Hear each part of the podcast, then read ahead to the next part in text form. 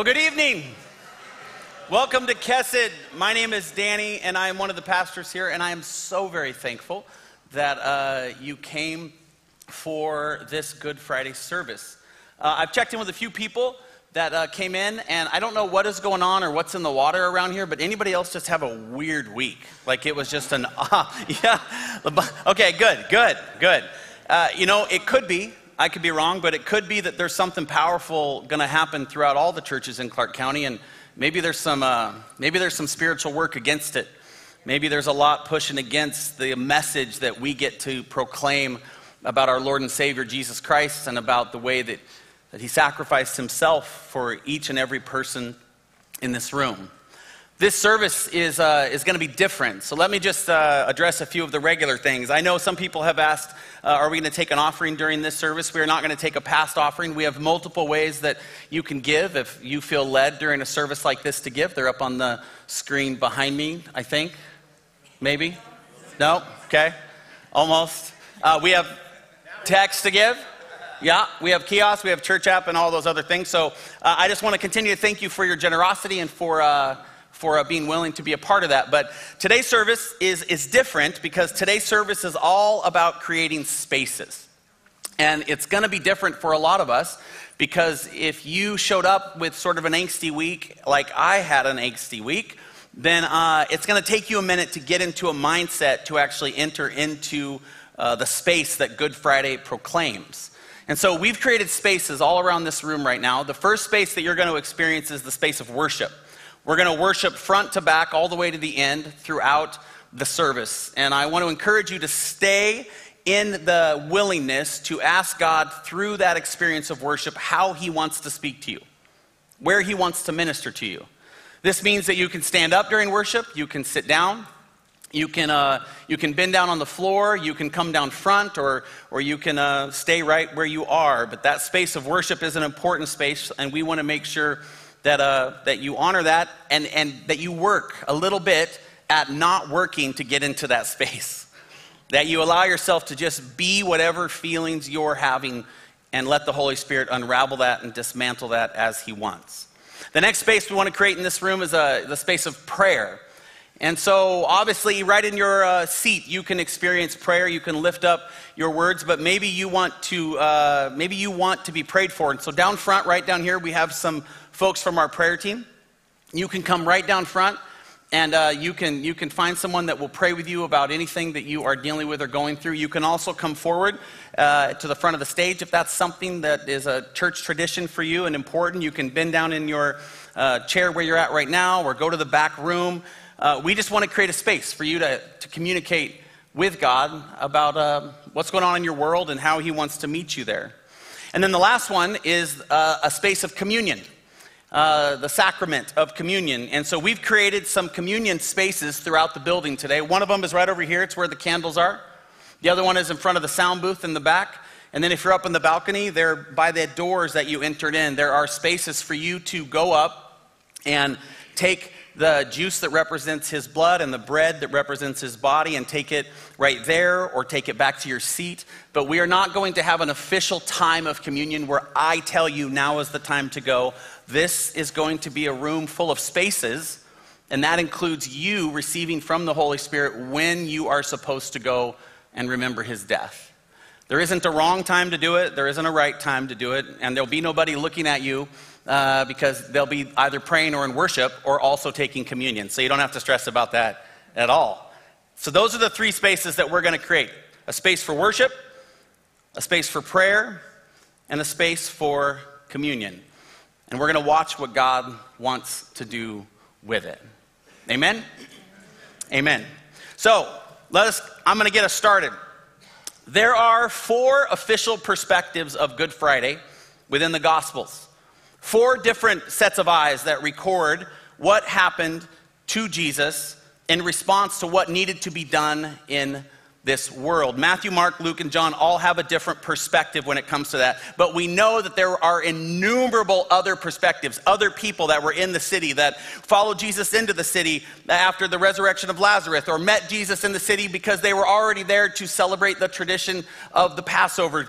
thousands upon thousands of people watched Jesus suffer from their own perspective. And for 2,000 years, theologians, historians, worshipers, and critics have all judged whether that was important or not. Today, within the space that you are going to create around you, you need to be willing to ask the question what does this perspective of Good Friday mean to you? What effect does it have upon you? How do you see it? Is it something that you've always done because you grew up in a church home? Or maybe for some of you, this is brand new because you know that Kesed is a place for the spiritually curious, and you heard about this thing called Good Friday, and you need good things in your life, as one man told me, and so you showed up. I don't know your perspective of Good Friday. I don't know your expectations. What I do know is that it is very human of you and of me to have a perspective and not let a preacher or an author or anybody else change it, but to really experience the cross from wherever you're at. And so that's exactly what we're going to do today. We're going to ask ourselves, what is our perspective of this cross and what it means for us? And then we're going to worship, and then we're going to pray, and then we're going to hear about another perspective, and then we're going to worship, and then we're going to pray, and then maybe we'll take communion if you feel led, and then we're going to worship, and we're going to pray, and we're going to hear about another perspective. And so we are going to stir this room top to bottom and throw away everything that we expect in exchange for what it is that Jesus has for you. And it could be the quietest whisper, it could be the simplest of words, it could be peace or joy or encouragement or stop or begin, or I see you, or I love you, or I am here. And inside the prayer and inside the worship and inside the communion, my hope is that you don't leave blessed by a, a church service, that you leave blessed by a living God, and that it matters to you different than it ever has before. The text I'm going to read the Good Friday story, if you will, is out of John. It's John chapter 19, and I'm going to put the verses on the screen. I'm just going to read this over you to prepare us for whatever it is the Holy Spirit wants to do within our stories.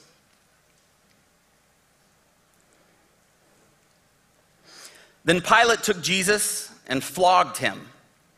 And the soldiers twisted together a crown of thorns and put it on his head and arrayed him in a purple robe. They came to him saying, Hail, King of the Jews, and struck him with their hands. Pilate went out again and said to them, See, I am bringing him out to you that you may know that I find no guilt in him. So Jesus came out wearing the crown of thorns and the purple robe.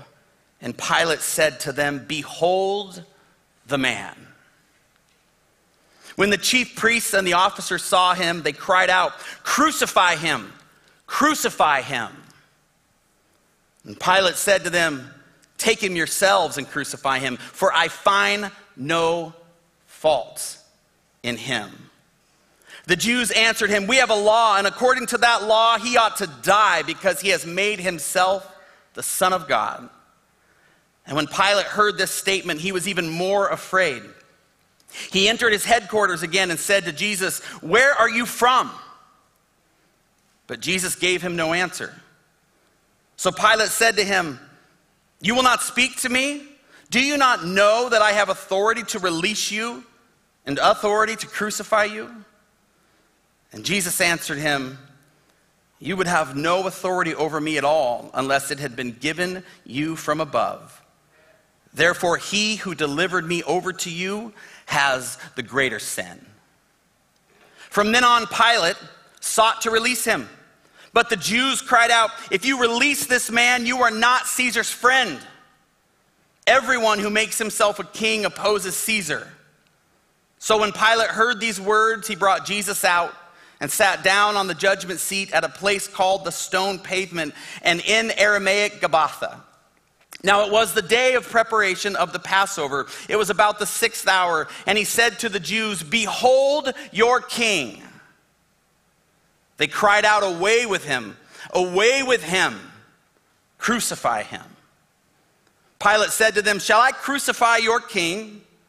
The chief priests answered, We have no king but Caesar. So he delivered him over to them to be crucified.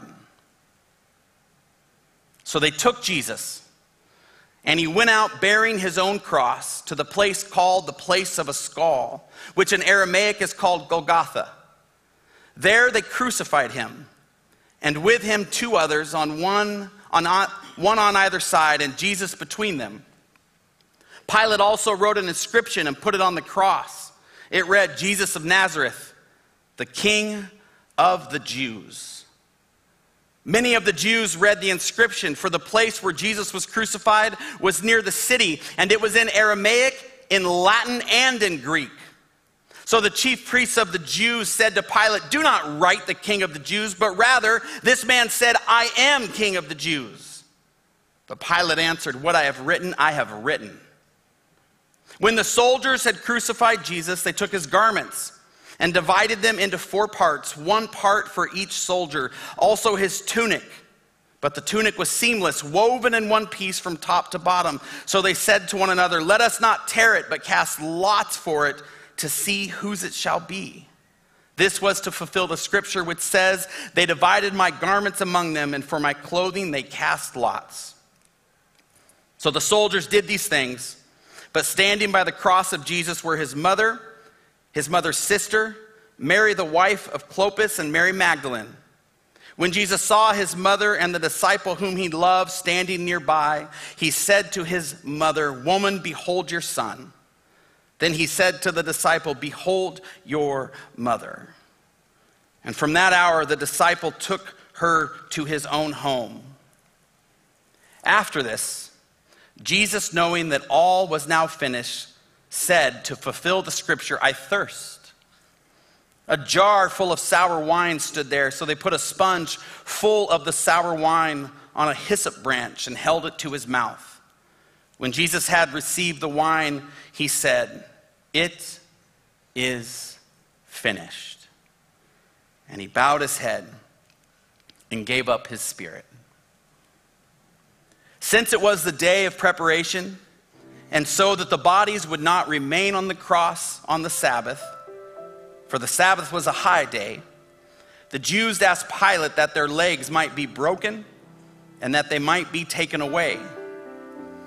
So the soldiers came and broke the legs of the first and of the other who had been crucified with him. But when they came to Jesus and saw that he was already dead, they did not break his legs.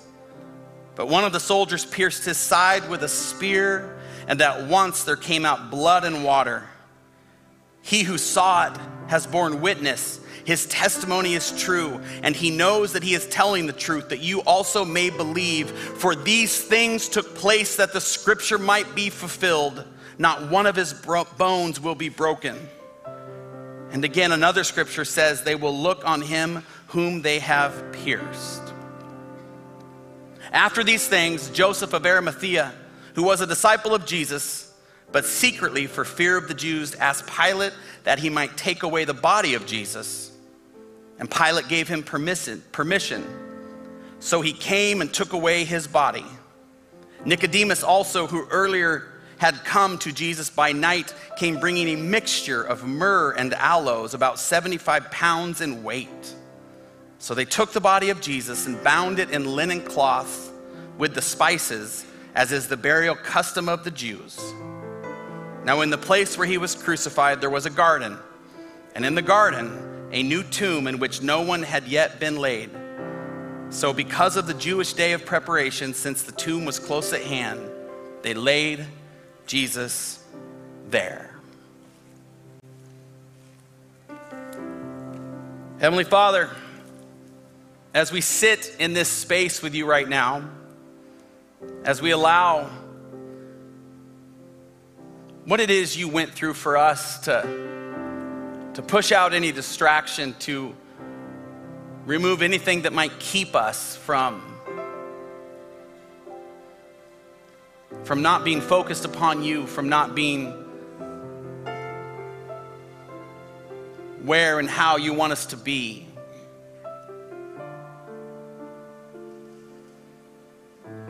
May we just be authentic about what it feels like.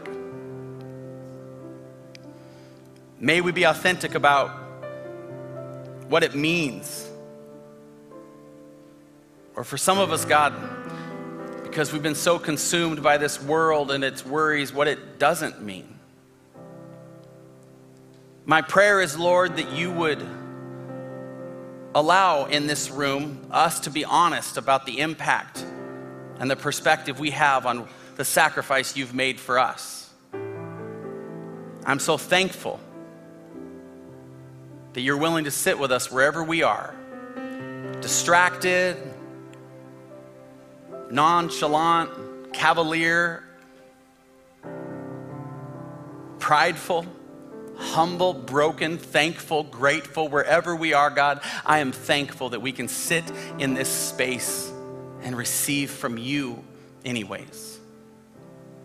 For you are a God who loves, you are a God who, who meets, who seeks, who finds. And so we just surrender these next moments to you as you work upon our hearts. In Jesus' name, amen.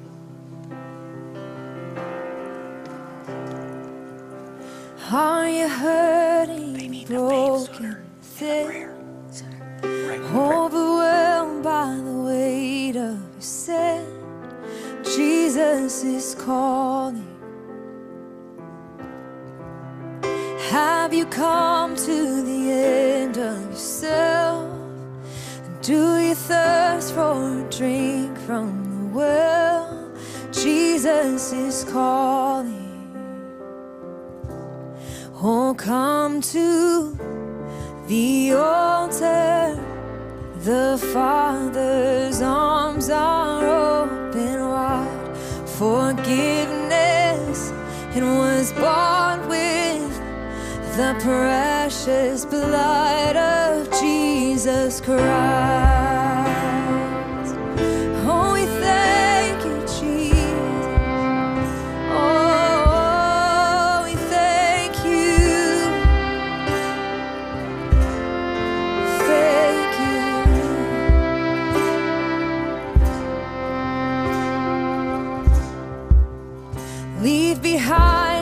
Regrets and mistakes. And come today, there's no reason to wait. Cause Jesus is calling.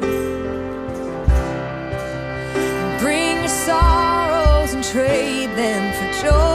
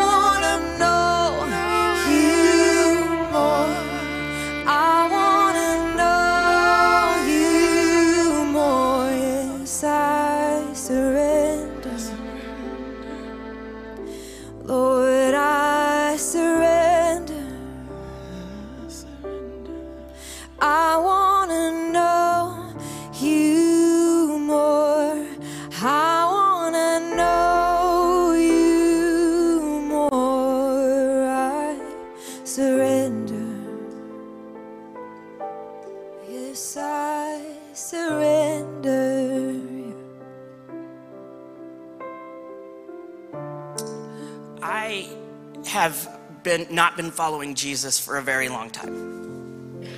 I, am a, a, relatively new follower of Jesus, and I don't know where uh, all of you are in your life. As Danny had said, we all come with a different perspective.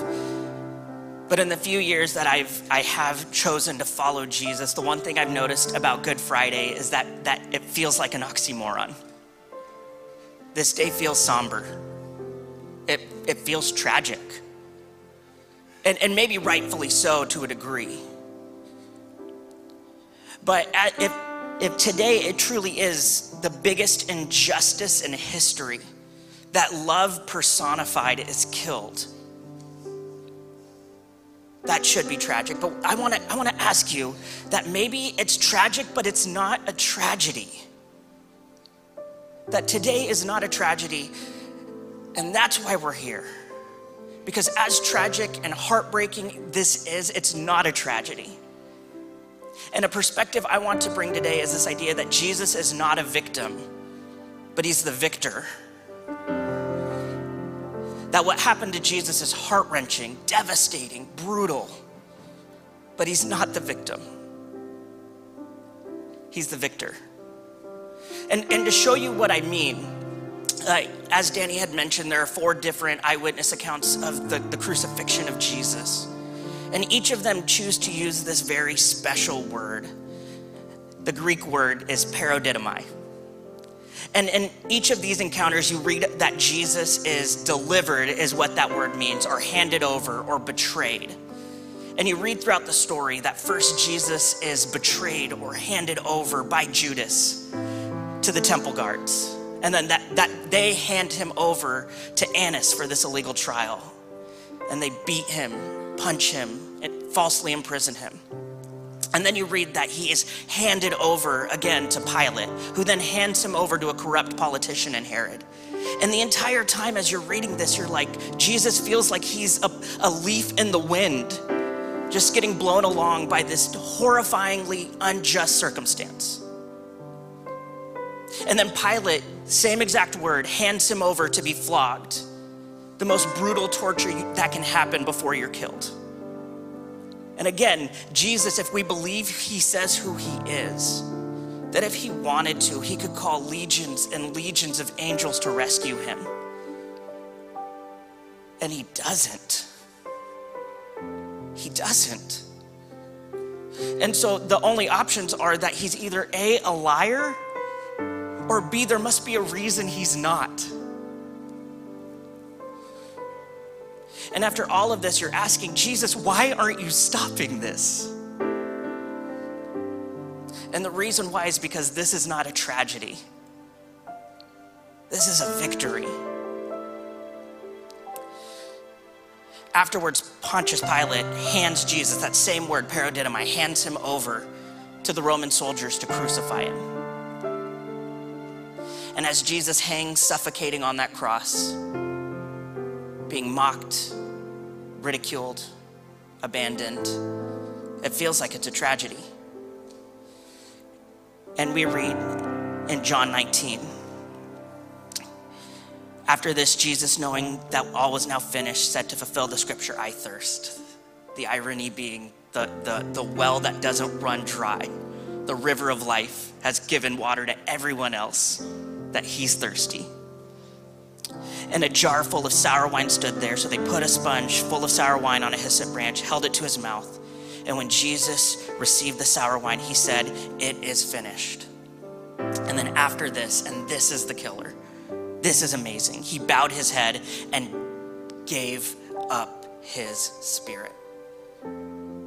Same exact word, paradidomai. He delivered his spirit, he handed his spirit over. So all of these folks may have beaten, tortured, ridiculed, mocked him. And as tragic as that is, ultimately, Jesus is the one who said, I lay my life down. And he could have stopped it like that, but he doesn't. And so we just have to ask why. And it's for you, and it's for me. It was for us.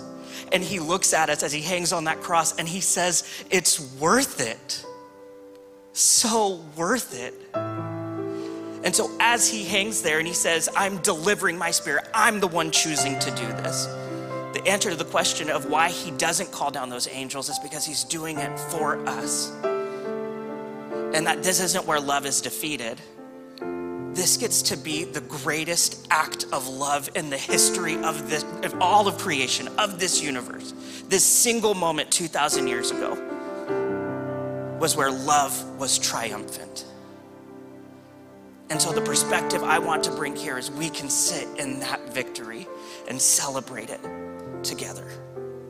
Father, thank you.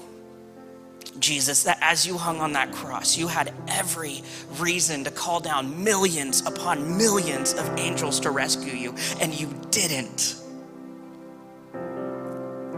And I thank you that as you hung on that cross, I think that every person who has ever existed or ever will exist, their face flashed in your mind. And as you hung there, I think you saw each of our faces and you said it was worth it because you love us. And I thank you that there is nothing more for heaven to give. You can't give us anymore, you gave us yourself. And so I pray in this, Lord, today will be not uh, uh, just somber for somber's sake, but rather we would be somber because this act of love is so overwhelming. And may we worship you for that. In Jesus' name,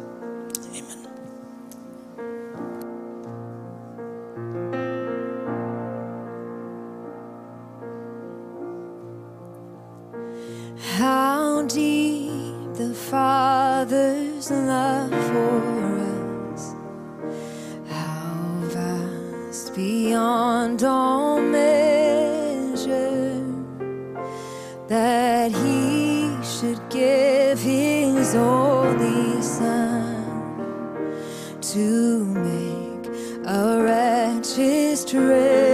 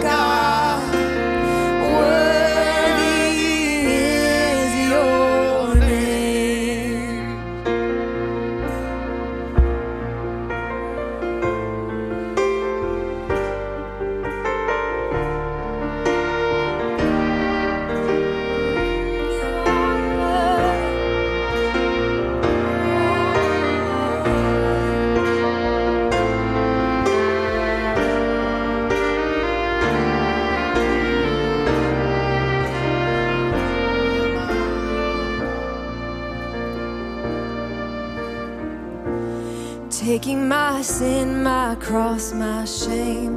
Rising again, I bless your name. You are my all.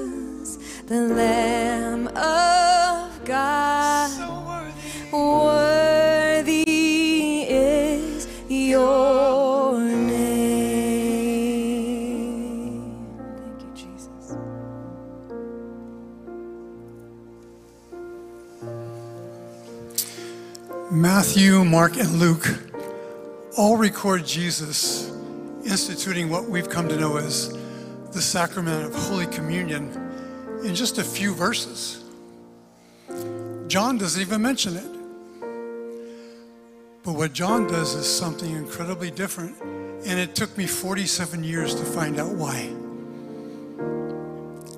I accepted Christ when I was 17, and it wasn't until I was 64 that I came to learn what those chapters in John from 13 to 17, what happened after communion meant. John records what the other three Gospels didn't. He records the purposeness of Jesus sharing with the disciples something he really wanted them to get, really wanted them to understand. And what he did is he said it several different ways and he even gave them an object lesson to watch. John records Jesus right after supper. And that's all he said is after supper.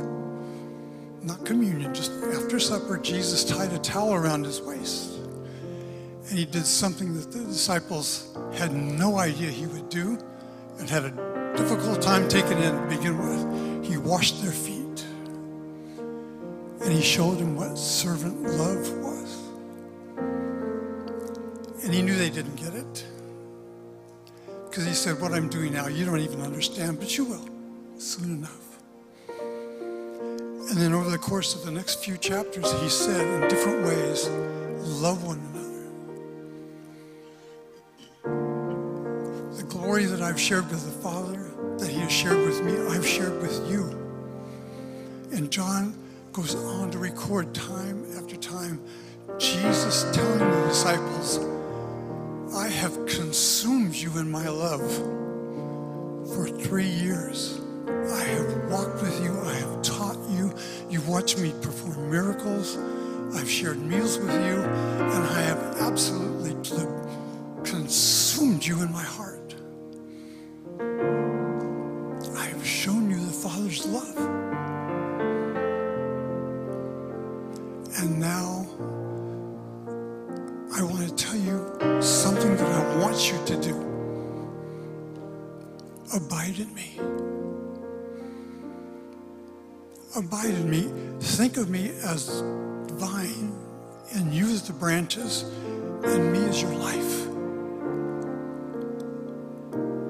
Only in me you can bear fruit.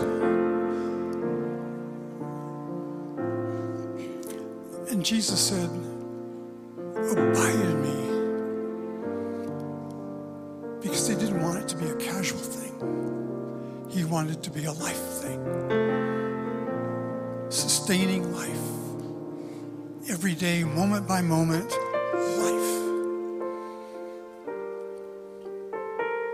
someone who had a difficult time understanding that performance and love were not tied together, who spent his whole life earning his parents' love and earning recognition in his jobs and doing his best to make other people like him by what he did.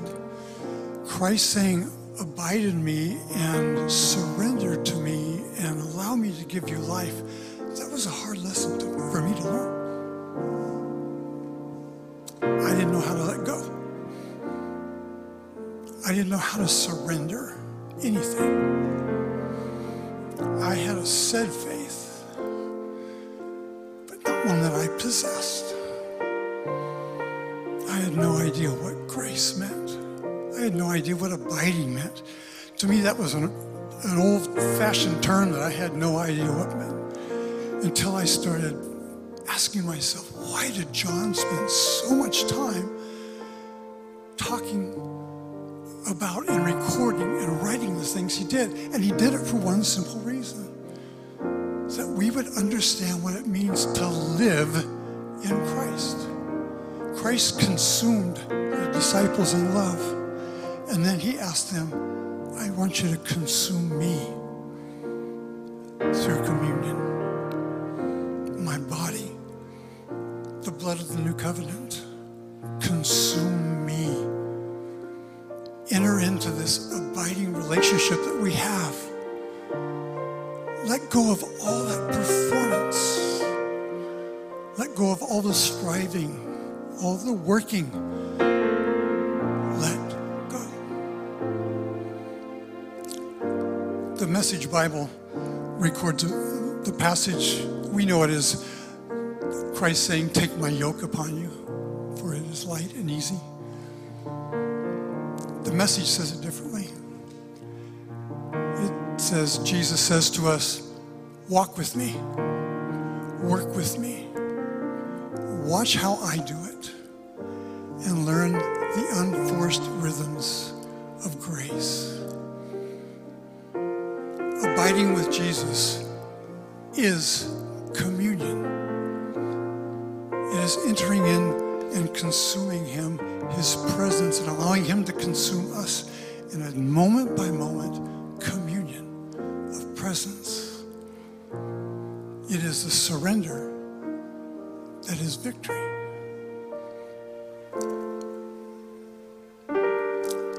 He taught me how to let go of trying to earn love. He taught me how to release my grip on believing that I had to perform to get God to notice me. And what He gave to me was the concept and the fullness of abiding, surrendering, and submitting to a will that was perfect, to shelter that was way better than any home I ever known, to a love that was fulfilling and joyful, abiding in me. Consume me as I've consumed you in my love.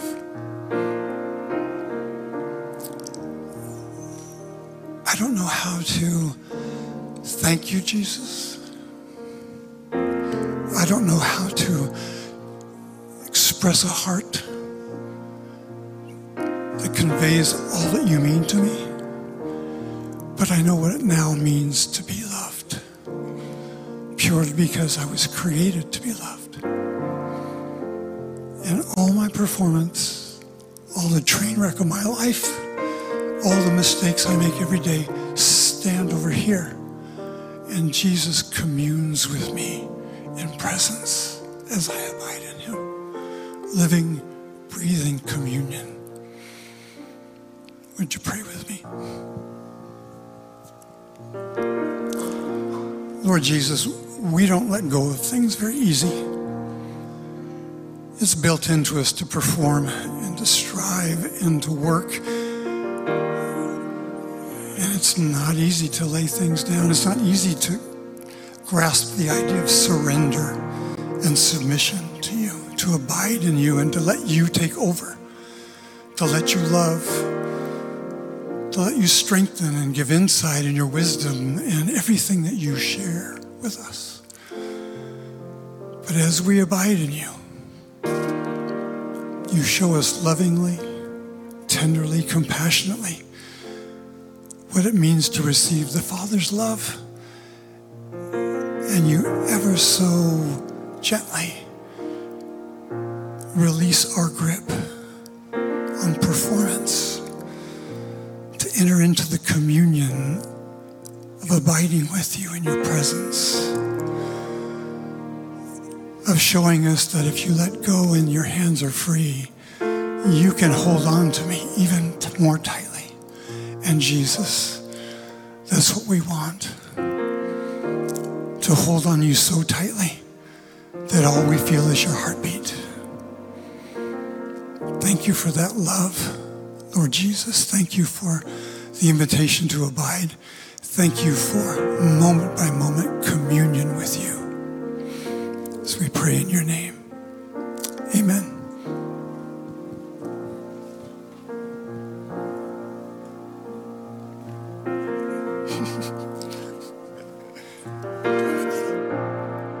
in the crushing, in the pressing, you are making a new wine.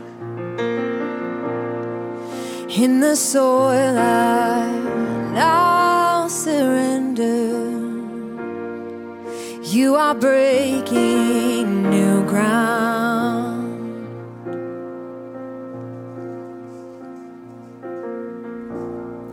in the crushing, in the pressing, you are making new wine. In the soil, I now surrender. You are breaking new ground. So I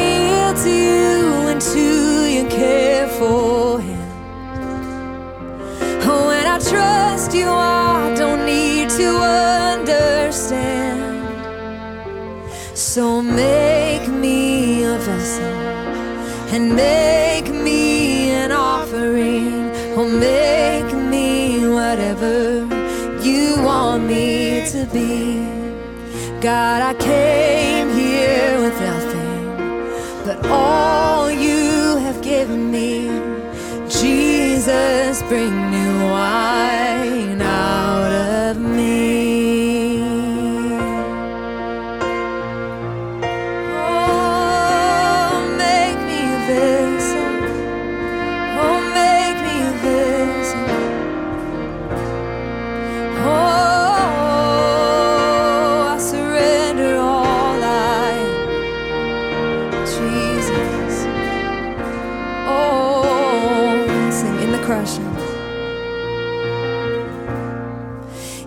crushing.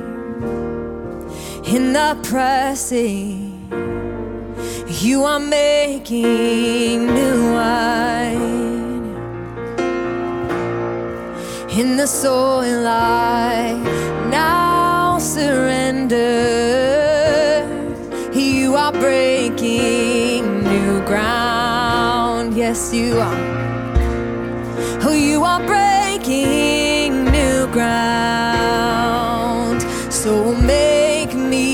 vessel and make me an offering. Oh, make me whatever you want me to be. God, I came here with nothing but all you have given me. Oh, Jesus, bring new wine out of me. Oh, Jesus. Oh, Jesus, bring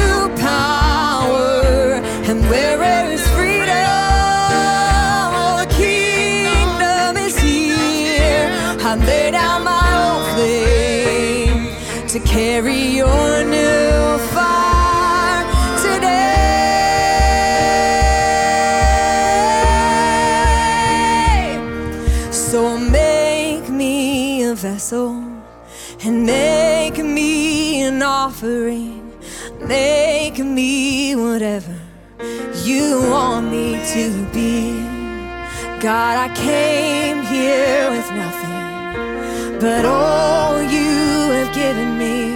Oh, Jesus, bring new wine out of me. Oh, Jesus, bring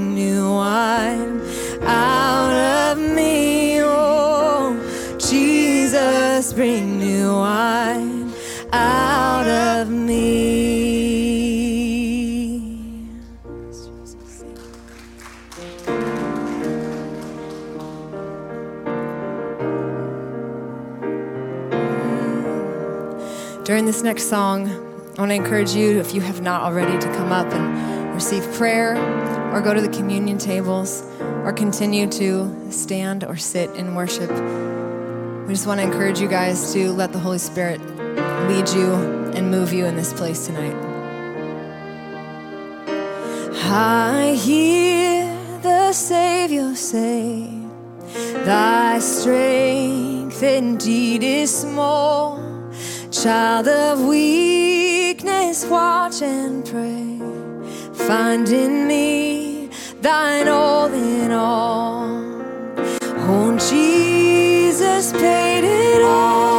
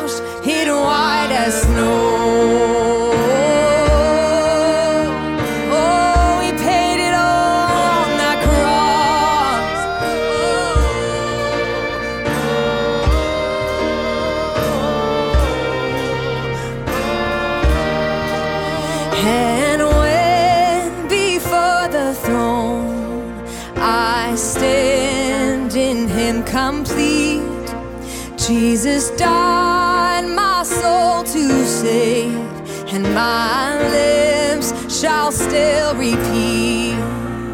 Cause Jesus paid it all.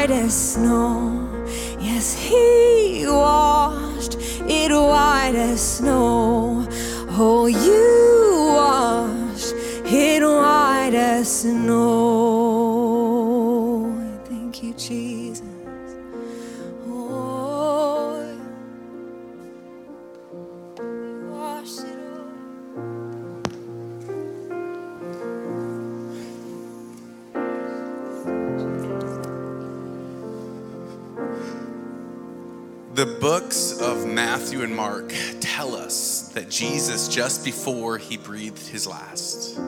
He cried out with a loud voice. Now, understanding all that Jesus had been through and endured, anything would have been appropriate to shout. Yet the book of John fills in the blank as to what was shared.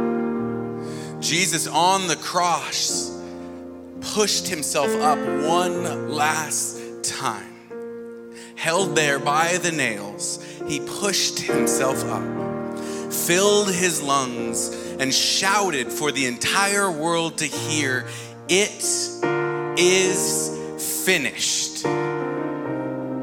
And the scriptures tell us that he bowed his head and he gave up his spirit. It is finished. What a seemingly strange word to share at this moment. Unless you understand that this gruesome picture was part of the plan all along.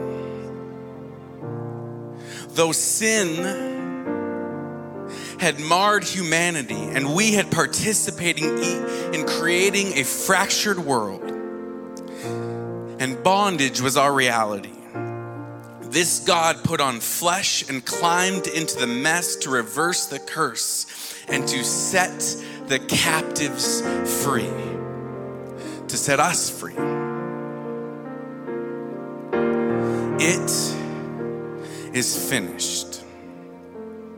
This is not a shout of weariness, but a shout of victory. Jesus did not wait for Easter to begin to proclaim our victory because his victory over death is our victory.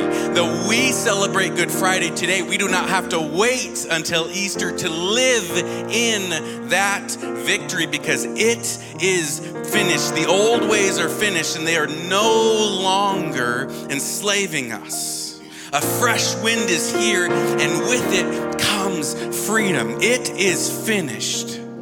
Freedom is for now because forgiveness is now. No further sacrifice need be made. It has been made through Jesus Christ, and because of that, we can live in freedom. So when the enemy brings condemnation, try as he may to force the children of God to live under guilt and shame, we share in Jesus' cry, shouting, It is finished. And though shame wants to put you in a place to hide, we do not stay there because it is finished. We join in the cry saying, It is finished. We live as people proclaiming, It is finished. Because it is. We don't stay there, we live in victory. Our enemy would want nothing more than to, for us to stay in hiding so many times myself and i know many of us we wait for another signal for us to come out into freedom. Friends, it has been shared, it has been done. It is freedom. It is finished, and we are to live in this freedom, friends. We're not waiting for another sign, it is here. It was shared 2,000 years ago. Live in it now. I'm gonna ask, right? Nobody else got to do this, but I'm gonna ask for you to stand with me right now, and I'm gonna pray for us. We don't have to wait for Easter Sunday to begin the victory cry. Heavenly Father, I pray for us. I pray that we are people proclaiming that it is finished. We're not waiting for another sign. We see the one that you offered on the cross and we see love came down. And the greatest act of love and victory Jesus, in his last breath, said, It is finished. And so now we live no longer as slaves, but people of freedom.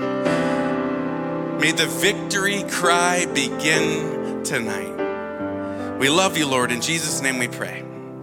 Amen. Let's sing this last song together.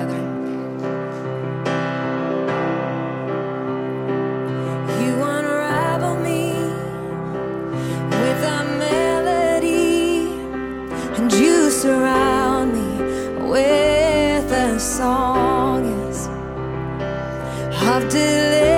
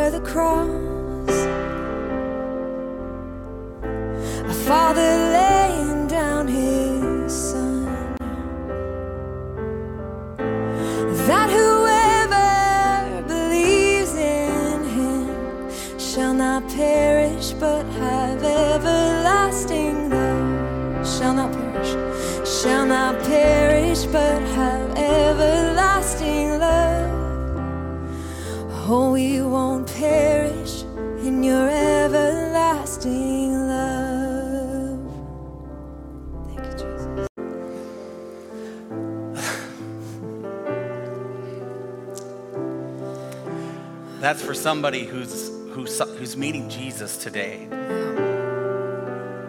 And so, Lord, we thank you for the cross. A father laying down his son. Here we go. Ready? Just receive these words from her. Thank you for the cross. You can just thank him for the cross. A father laying down. Just bow your eyes. His son. Just listen to the words. that whoever believes in him shall not perish but have everlasting love. Just say it again. Lord, we thank you. Oh, we thank you for the cross, the father laying down his love. A father laying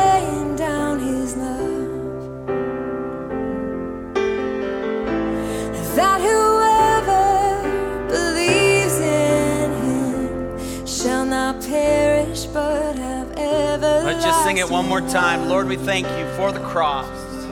Sing it out. Oh, we thank you for the cross. Just make it your prayer.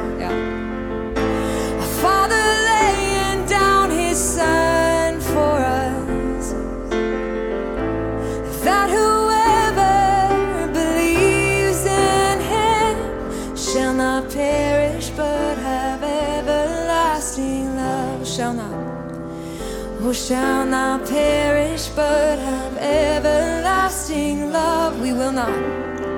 We will not perish in your everlasting love. Heavenly Father, we just lift this time to you. We thank you for meeting us in this place, for being our overcomer, for being the one who proclaims we are no longer slaves. We are grateful to you.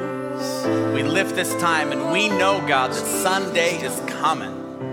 So we thank you for the power.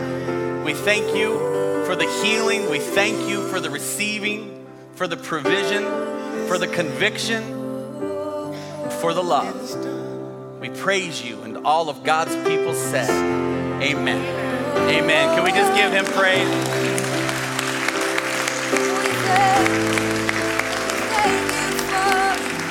God bless you guys. Uh, remember, we have an Easter service tomorrow night if you can make it, and then two on Sunday morning. We'll see you then.